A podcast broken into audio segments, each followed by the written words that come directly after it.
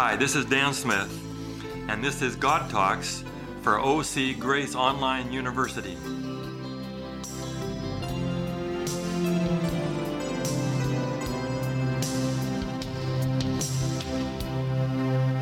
This is Pastor Dan, and we're doing God Talk number nine.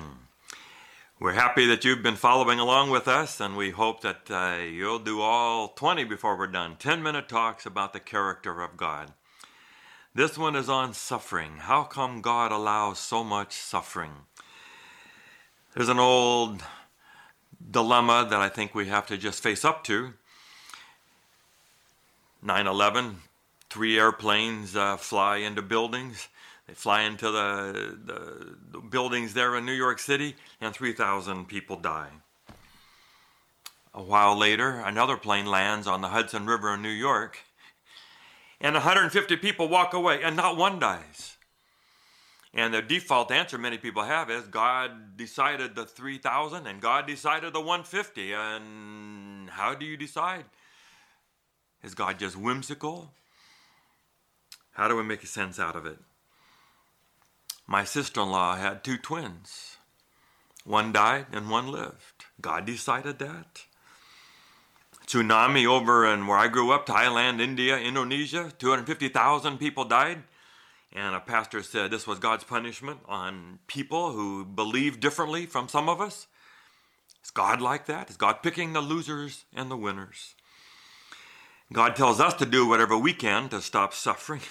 So why doesn't He? He has more power, so why doesn't He use it? Why let Mother Teresa and everyone else do all the work?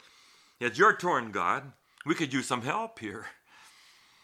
Elie Wiesel was a Jew who uh, passed away a little while ago.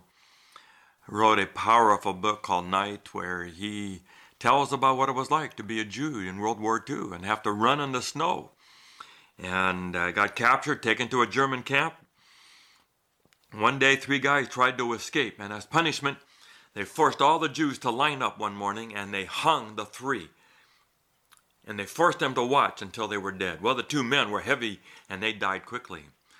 But one was a 14 year old boy, and he wasn't heavy enough to pull the noose tight. So he hung there choking and screaming and fighting for air for half an hour. Finally, one of the Jews just croaked out, where is God? We're the chosen people. How can God allow this? What do we do with that? How can a good God who has so much power not do more and answer more prayers and at least stop children from being hurt, animals from being hurt? Come on, God. Remember Daniel 3 in the story of Daniel and his three friends. The king of Babylon says, Bow down to my image, or I'll throw you into a fiery furnace. They tell him, Our God is able to save us. But even if he does not, we want you to know, O king, we will not serve your gods. But you don't think they wanted to say to God, Come on, God, destroy these people. Send fire down from heaven. God, you created fire. Use it now. You did it for Elijah, and fire came down. Show them who is God today. Nothing happens. But it doesn't matter. They will not give up on God no matter what. So I'm going to give you what I call the big five. Does that answer everything? No, but at least maybe get us started. Number one, even good people are going to suffer. My father was a pastor, 72 years old, walking on a sidewalk in Riverside, La Sierra. And a truck comes on the sidewalk and kills him. Thousand people came to the funeral, and people called me and asked me, Where was the fence? Where was the hedge around him? He was a pastor, he's an Adventist, he's a missionary, he's a vegetarian, he did thousand things for people. He paid tithes. Where was God? No, even good people are going to suffer. Hebrews uh, chapter 11, the giants of faith suffered, sawn in two, living in holes in the ground. Terrible. Revelation 22 12 says, Behold, I am coming soon, and my reward is with me. The reward is when he's coming, not, not today, not yet. Number two, God is only good all the time. Some people want God to do more miracles every day. God has to prove himself every day, or they'll stop praying and quit believing in God. But it hurts God if we only believe when he does miracles and go away if God does nothing. Bible says, Romans 8:32, if God didn't spare his own son, but gave him up for us all, won't he also give us everything else? They want Jesus dying on a cross. God gives his own son to settle it once and for all. God is good, and God is good all the time. I gave you my own son. What else do you want me to do to prove this to you? That should settle it. Number three, suffering comes from Satan and not from God. In Matthew 13, a farmer sowed wheat, and somebody snuck in and sowed weeds. Both came up, the good and the bad. And people thought both good and bad came from God. But Jesus says in Matthew 13 28, an enemy has done this. A Filipino friend called me a few years ago, saw his wife last night. He was dying, had liver cancer. He's struggling, fighting for his faith. Called me to come see him. He said, Other people are being healed. You all prayed for me. Why not me? I had to tell him it's not God. It's science. 50 years ago, you get cancer, you're going to die. We lost them all. Now we can heal some cancers. They've developed some protocols. Thank you, God, that has worked with the researchers, developed some great protocols. Thank you very much. Now we hardly lose anybody. Prostate cancer, 90 some percent. Breast cancer, many people stay alive. But there's some cancers they haven't whipped yet. It's not God picking the losers and the winners. God is good all the time. It's how far science has come. I said to him, Don't start blaming God now. Number four, God is a God of free choice. God doesn't want anyone to be forced. It's the beast that forces people. If God is going to give the good guys free choice, then he has to give the bad guys free choice too. If the second you get baptized, there's a red Ferrari in your driveway, and you can hear God's voice all the time, and God answers every prayer, we can hear God's voice all the time, people would line up to be saved. They're forced to believe. So, with his heart breaking, God has to allow free choice.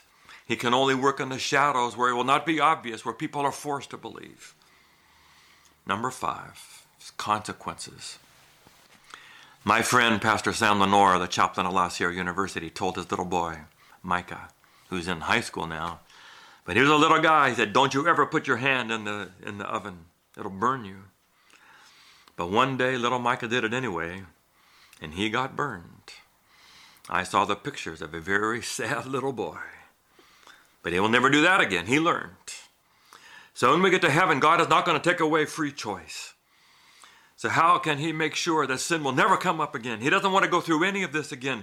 He's been agony to go through watching the suffering of our world. Six million Jews dying, 20 million Russians, cancer and sex abuse, and all the rest. Can't stand the thought of having it happen again. The only way it's safe if people know better now. That was a bad idea. Let's not do that. We can learn down here. Well, what can we do now? Number one, we can watch God can make good out of bad. There was a famous story of this artist who had a once in a lifetime piece of marble. And he began to work on it. It was a magnificent piece of marble. This was going to be his, his magnum opus, the best ever.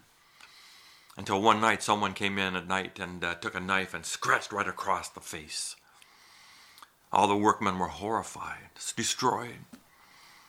But the artist came in and looked at it after about a week of just looking at it, he began to take up his tools and he began to carve again. And somehow he was able to take that big slash and incorporate it into the face and made it more beautiful than maybe it would have been. That's the power of God to take plan B, to take suffering and make good come out of it and redeem it. That's what God is able to do. Number two, B. We pray for heaven to come soon. Revelation 21 says one of these days God's going to wipe away all tears. No more death, no more crying, no more dying, no more pain. Some people are rich and they can make a whole disease go away in Africa. President Carter, he was able to, with his foundation, make one whole disease just go away. Bill Gates and those foundations, they can do powerful things. God's going to do it all someday. Rick Reilly, friend I used to read in Sports Illustrated, he raised money to buy mosquito nets, treated mosquito nets. As soon as a mosquito hits that net, the mosquito dies. Has saved millions of people in Africa for $20. I think they've raised like 40 million and maybe 2 million nets has saved all these people. But that's what Jesus is going to do at the second coming. Not just one disease, not just a few people. Oh, evil will be done. No more suffering. And number three, we know that God is always with you. You know what is said in the 23rd Psalm Yea, though I walk through the valley of the shadow of death, I will fear no evil, for thou art with me. This is God talk. And I hope that you'll come back again for the next one. God bless.